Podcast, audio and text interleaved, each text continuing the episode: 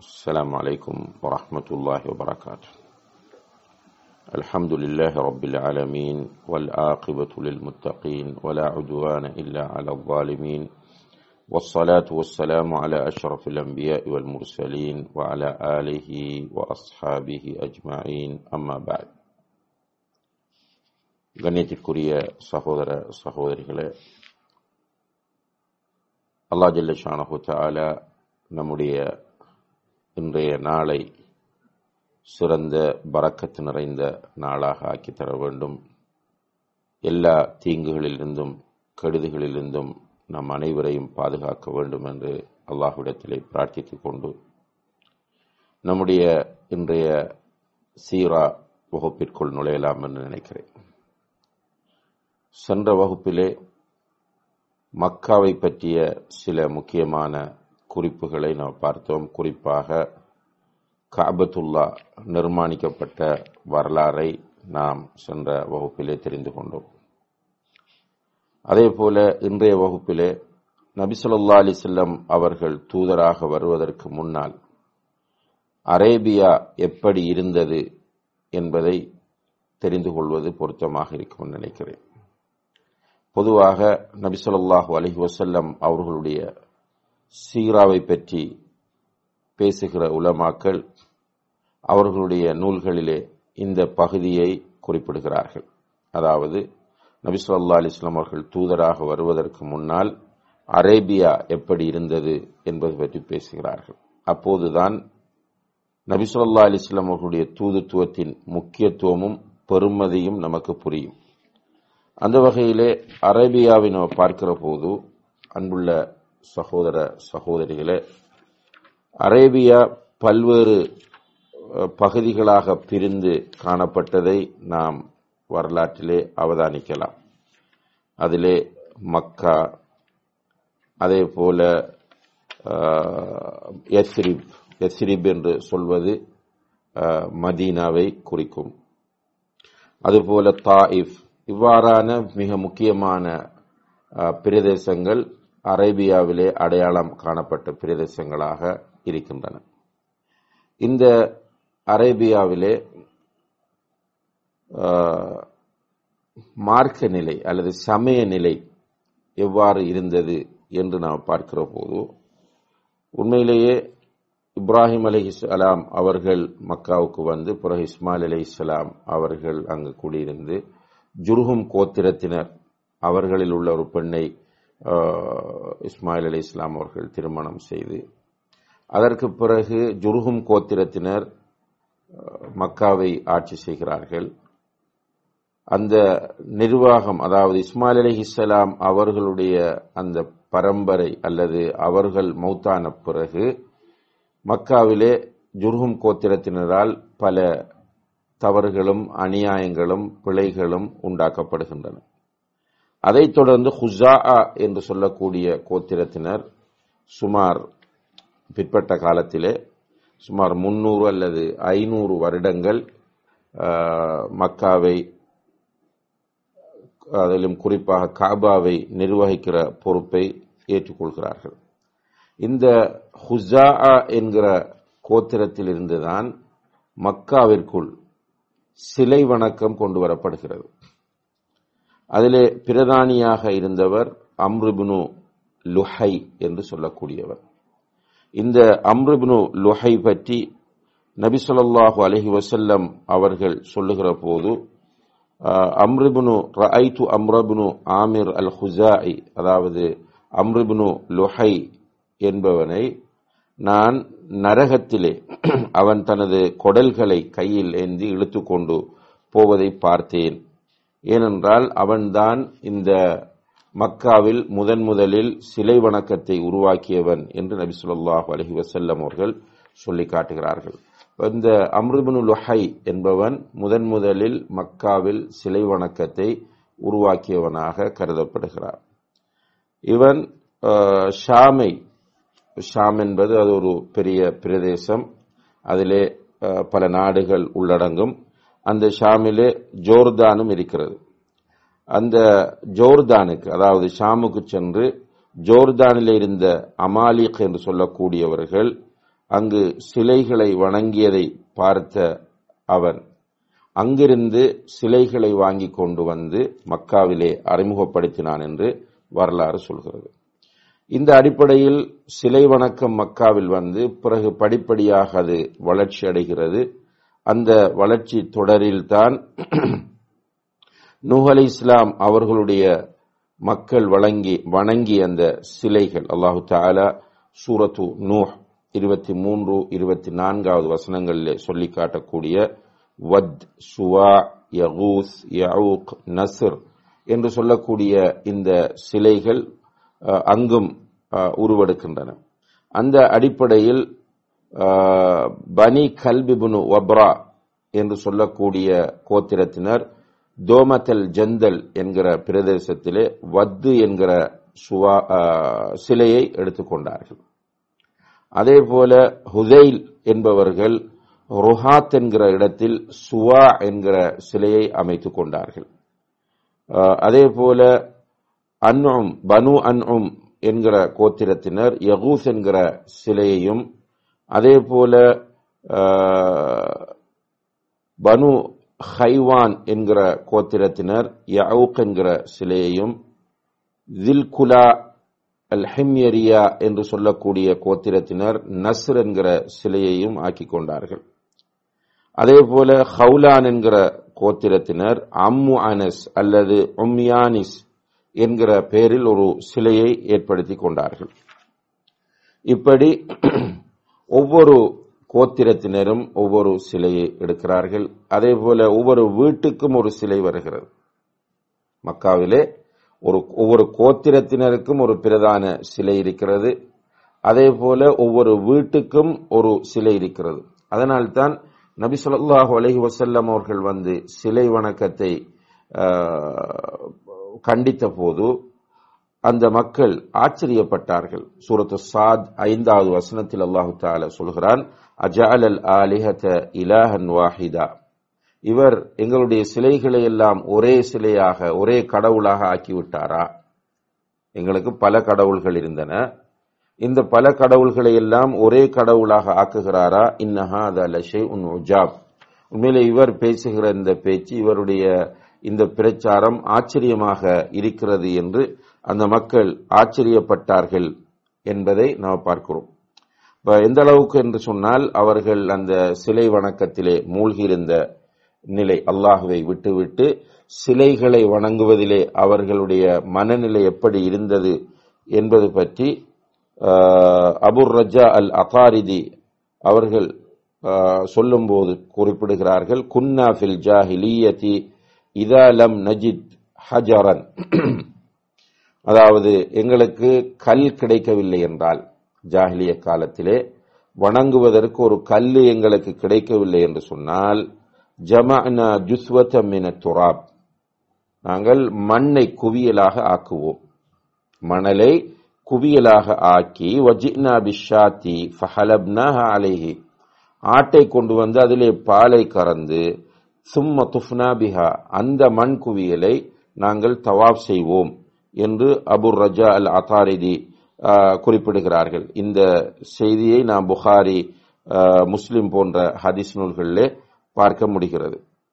அதே போல அன்புள்ள சகோதர சகோதரிகளே அரபிகளிடத்தில் காணப்பட்ட அந்த மிக மோசமான நிலையை அதாவது சிலை வணக்கத்திலே அவர்கள் ஈடுபட்ட அந்த மோசமான நிலையை பற்றி இப்னு அப்பாஸ் லியல்லாஹு அன்ஹுமா அவர்கள் சொல்லுகிற போது இப்படி சொல்லுகிறார்கள். இதா சர்ரக் அன் தலம ஜஹ்லல் அரப் ஃபக்ரா மா ஃபோக் சலாசீன் வல் மிஆ மின் சூரத்தில் அன் ஆம் அதாவது ஜாஹிலிய காலத்தில் இருந்த அந்த அரபு மக்களுடைய அறியாமையை அரபு மக்களுடைய அறியாமையை பற்றி நீங்கள் அறிய வேண்டும் என்று விரும்பினால் சூரத்துல் அன்ஆமுடைய நூற்றி முப்பதாவது வசனத்திற்கு மேலுள்ள வசனங்களை நீங்கள் பாருங்கள். படியுங்கள் என்று இப்னு அப்பாஸ் அலியல்லாஹு அன்ஹுமா அவர்கள் சொல்கிறார்கள்.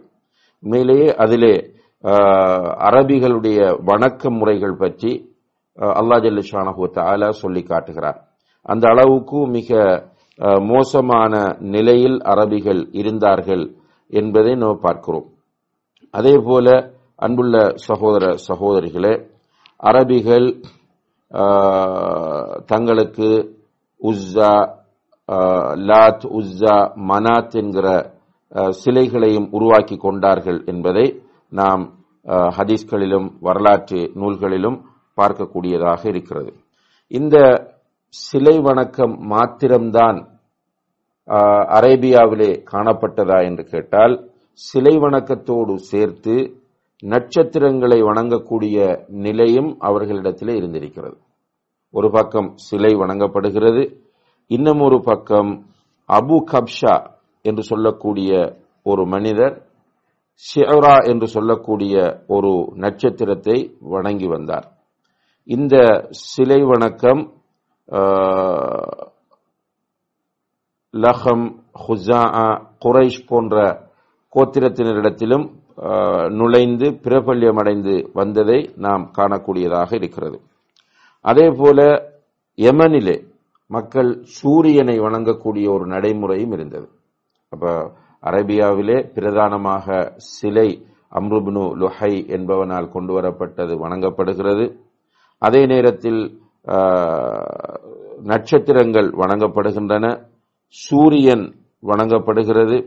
இந்த சூரியன் வணங்கப்படுகிற செய்தியை அல்லாஹு தாலா சூரத்து நமல் இருபத்தி மூன்றும் இருபத்தி நான்கு ஆகிய வசனங்களில் சுட்டிக்காட்டுவதாக வரலாற்று ஆசிரியர்கள் குறிப்பிடுகிறார்கள். அதே போல பாரசி அதாவது ஈரான் பிரதேசத்தில் இருந்த நெருப்பு வணங்கக்கூடிய சில பிரிவினர் அரபு நாட்டுக்கு வருகை தந்தார்கள். அவர்கள் நெருப்பு வணங்கக்கூடிய நிலையும் காணப்பட்டது என்பதை வரலாறு நமக்கு சொல்லித் தருகிறது. அதே போல பொதுவாக மக்கா சாரி மதீனாவிலே பொதுவாக மதீனாவிலே குறிப்பாக ஹைபரிலே. யூதர்கள் இருந்திருக்கிறார்கள். யூதர்களுடைய வணக்க முறை காணப்பட்டிருக்கிறது என்பதை நாம் அவதானிக்கலாம். அதே போல சில பிரதேசங்களிலே ஹசாசினாக்கள்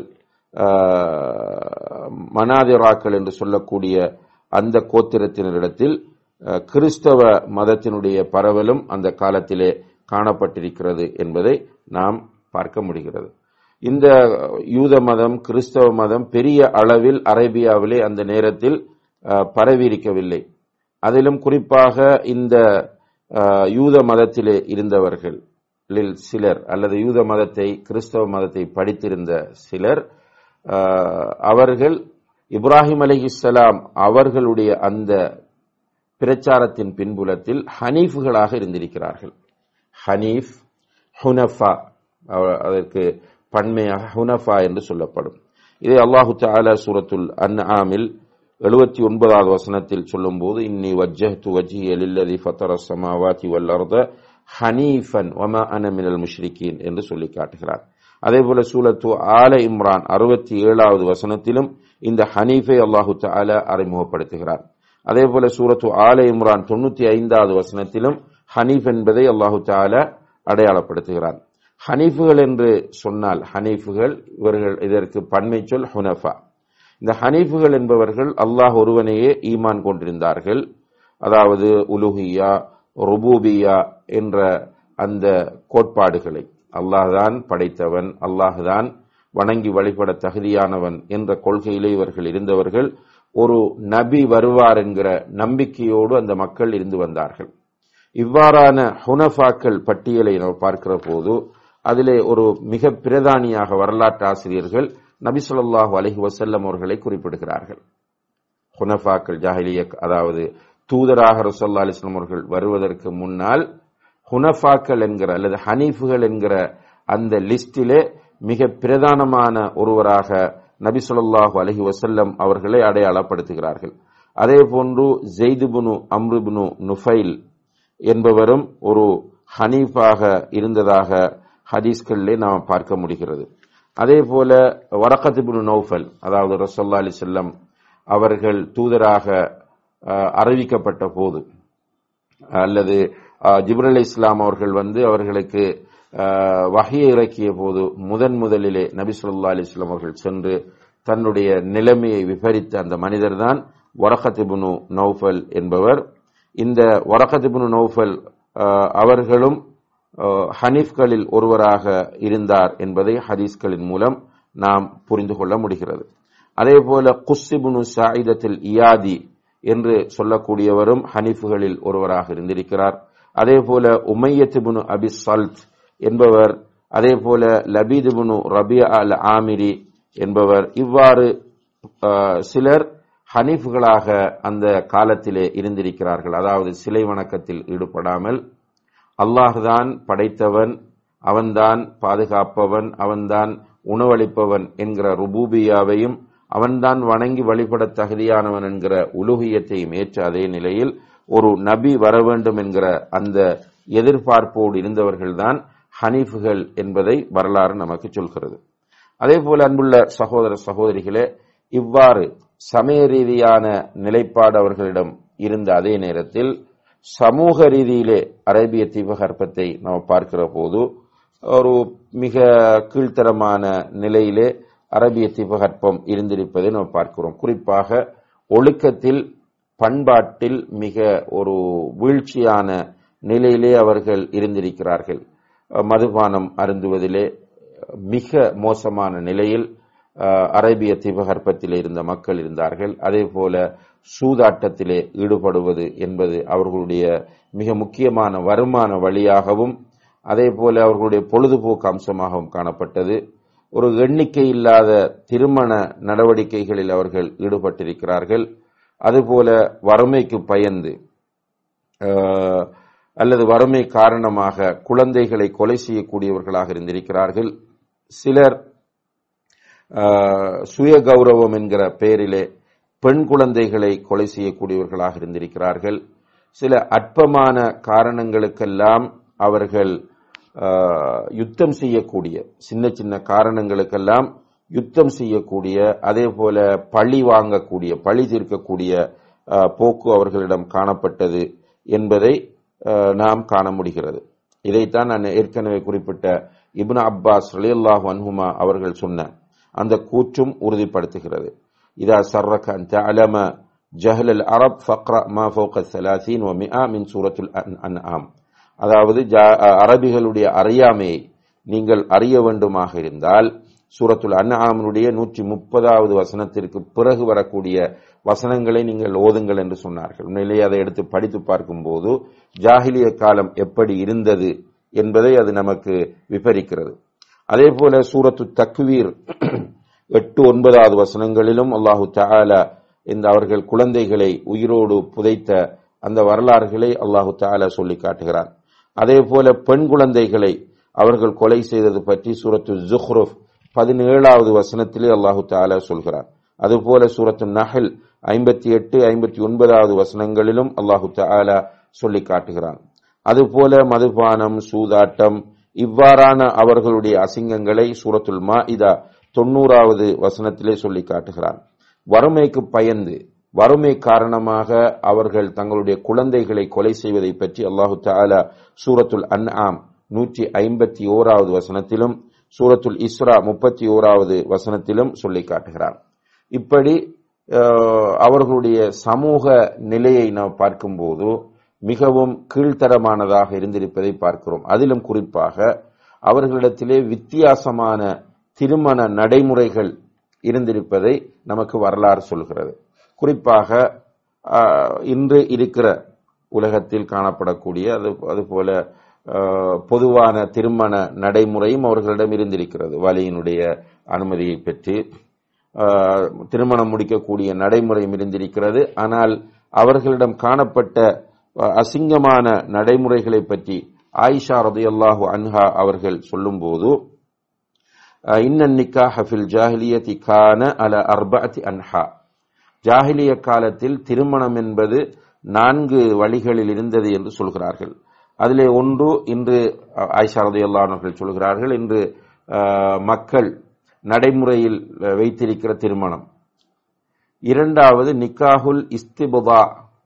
நிக்காஹுல் இஸ்திபுதா என்று சொல்லக்கூடிய ஒரு திருமண முறை இருந்திருக்கிறது.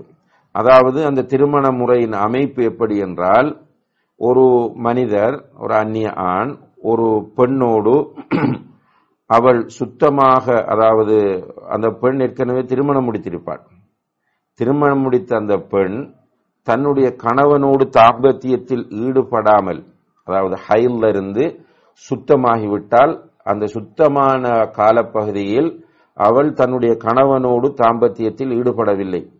இப்படியான நேரத்தில் இவர் அந்த பெண்ணோடு சேர்ந்து கொள்வார். அந்த மனிதர் அந்நியான் அவர் சேர்ந்து அந்த பெண் கற்பமானால் இவருக்கு அந்த பெண் மனைவியாகி விடுவார் இது நிக்காகுல் இஸ்திபுலா என்று சொல்லக்கூடிய ஒரு நடைமுறை அவர்களிடம் இருந்திருக்கிறது. யாரோ ஒருவருடைய மனைவியோடு அவள் ஹைலிருந்து சுத்தமாகி தன்னுடைய கணவனோடு தாம்பத்தியத்தில் ஈடுபடாமல் இருக்கும்போது இவர் போய் ஈடுபட்டு இதன் மூலம் குழந்தை தரித்தால் அந்த பெண் இவருக்கு சொந்தமாகி விடுவாள். அதே போல நிக்காஹுர் ரஹத் என்று சொல்லக்கூடிய ஒன்று இருந்ததாக ஆயிஷா ரதியுல்லாஹு அன்ஹா அவர்கள் குறிப்பிடுகிறார்கள். அதாவது நிக்காஹுர் ரஹத் என்று சொன்னால் பத்து பேருக்கும் குறைவான ஒரு கூட்டத்தினர் ஒன்று சேர்ந்து அவர்கள் எல்லோரும் அந்த பெண்ணோடு தாம்பத்தியத்தில் ஈடுபடுவார்கள். விபச்சாரத்தில் ஈடுபடுவார்கள். அந்த பெண் கற்பமாகி குழந்தை பெற்றுவிட்டால் பத்து பேரையும் அழைப்பாள். அந்த பத்து பேருக்கு குறைவான அந்த ரகத்தை அழைப்பாள். அழைத்து குழந்தையை அவள் விரும்புகிற ஒருவருக்கு பொறுப்பு கொடுத்து விடுவாள். பத்து பேருக்கு குறைவானவர்களைத்தான் ரஹத் என்று சொல்லப்படும். அப்ப நிக்காஹூர் ரஹத் என்று சொன்னால் அந்த பத்து பேருக்கும் குறைவான ஒன்பது பேரோ எட்டு பேரோ ஏழு பேரோ ஒரு குழுவாக ஒன்று சேர்ந்து ஒரு பெண்ணிடம் போவார்கள். அந்த பெண்ணோடு விபச்சாரத்தில் அவ்வளவு பேரும் ஈடுபடுவார்கள் ஈடுபட்டு போய் விடுவார்கள் போன பிறகு அந்த பெண் வந்து கருத்தரிப்பால் கற்பமாகி குழந்தையை பெற்றதும் அவர்கள் அனைவரையும் அந்த பெண் அழைத்து எடுப்பாள். அழைத்து அவர்களில் அவள் விரும்பியவருக்கு அந்த குழந்தையை கொடுப்பாள். அவள் அவர்தான் இவருக்கு இவளுக்கு கணவனாக கருதப்படுவாள். இப்படி ஒரு நடைமுறை இருந்தது. இந்த நிக்காகை நிக்காஹுர் ரஹத் என்று சொல்லப்படும் என்று ஆயிஷா ரதி அல்லாஹு அன்ஹா அவர்கள் சொல்லி காட்டுகிறார்கள். அதே போல நான்காவது ஒரு முறை இருந்தது. நிறைய பேர் அந்த பத்து பேருக்கு குறைவானவர்கள் என்ற லிஸ்ட் கிடையாது. எத்தனை பேர் வேண்டும் என்றாலும் போவார்கள். அப்படி போய் அவர்கள் ஒரு பெண்ணோடு தாம்பத்தியத்திலே ஈடுபடுவார்கள். அந்த பெண் எப்படின்னா தன்னுடைய வீட்டில் கொடியை தொங்க விட்டிருப்பாள். என்னுடைய வீட்டுக்கு வந்தால் என்னோடு விபச்சாரத்தில் ஈடுபடலாம் என்று சொல்லி அவள் கொடியை தொங்க விட்டிருப்பாள். அந்த வீட்டுக்கு எத்தனை பேரும் போவார்கள்? பிறகு அவள் போய் விபச்சாரத்தில் ஈடுபட்டு திரும்பி விடுவார்கள். பிறகு அவள் கற்பமாகி குழந்தை பெறுவாள். குழந்தை பெற்றதும் அங்கு அந்த குழந்தைகளினுடைய சில அடையாளங்களை வைத்து இப்போ இன்றைக்கு டிஎன்ஏ பரிசோதனை செய்வது போல அன்றைக்கு அவர்களுடைய கால் இவ்வாறு சில அடையாளங்களை வைத்து இன்னாருடைய மகன் தான் இவர் என்று கண்டுபிடிக்கிற ஒரு நடைமுறை இருந்தது. அப்படியான அந்த காஃபா என்று சொல்லக்கூடிய இல்முல் காஃபா என்று சொல்லக்கூடிய அந்த அங்க அடையாளங்களை வைத்து தந்தையை கண்டுபிடிக்கிற திறமை உள்ளவர்கள் அழைக்கப்பட்டு அவர்கள் மூலம் இந்த குழந்தை ஒருவருக்கு ஒப்படைக்கப்படும். அவர்தான் இந்த பெண்ணுக்கு கணவன் என்று ஆகிவிடுவார் என்று அன்னை ஆயிஷா ரதியல்லாஹு அன்ஹா அவர்கள் சொல்லக்கூடிய செய்தி சஹீல் புகாரியிலே நாம் காண முடிகிறது. இப்படியான ஒரு அசிங்கமான திருமண முறை அவர்களிடம் இருந்தது. அதே போல அவர்கள் இரண்டு சகோதரிகளை அக்காவையும் தங்கையையும் ஒரே நேரத்தில் திருமணம் செய்து கொள்ளக்கூடிய நடைமுறை இருந்தது.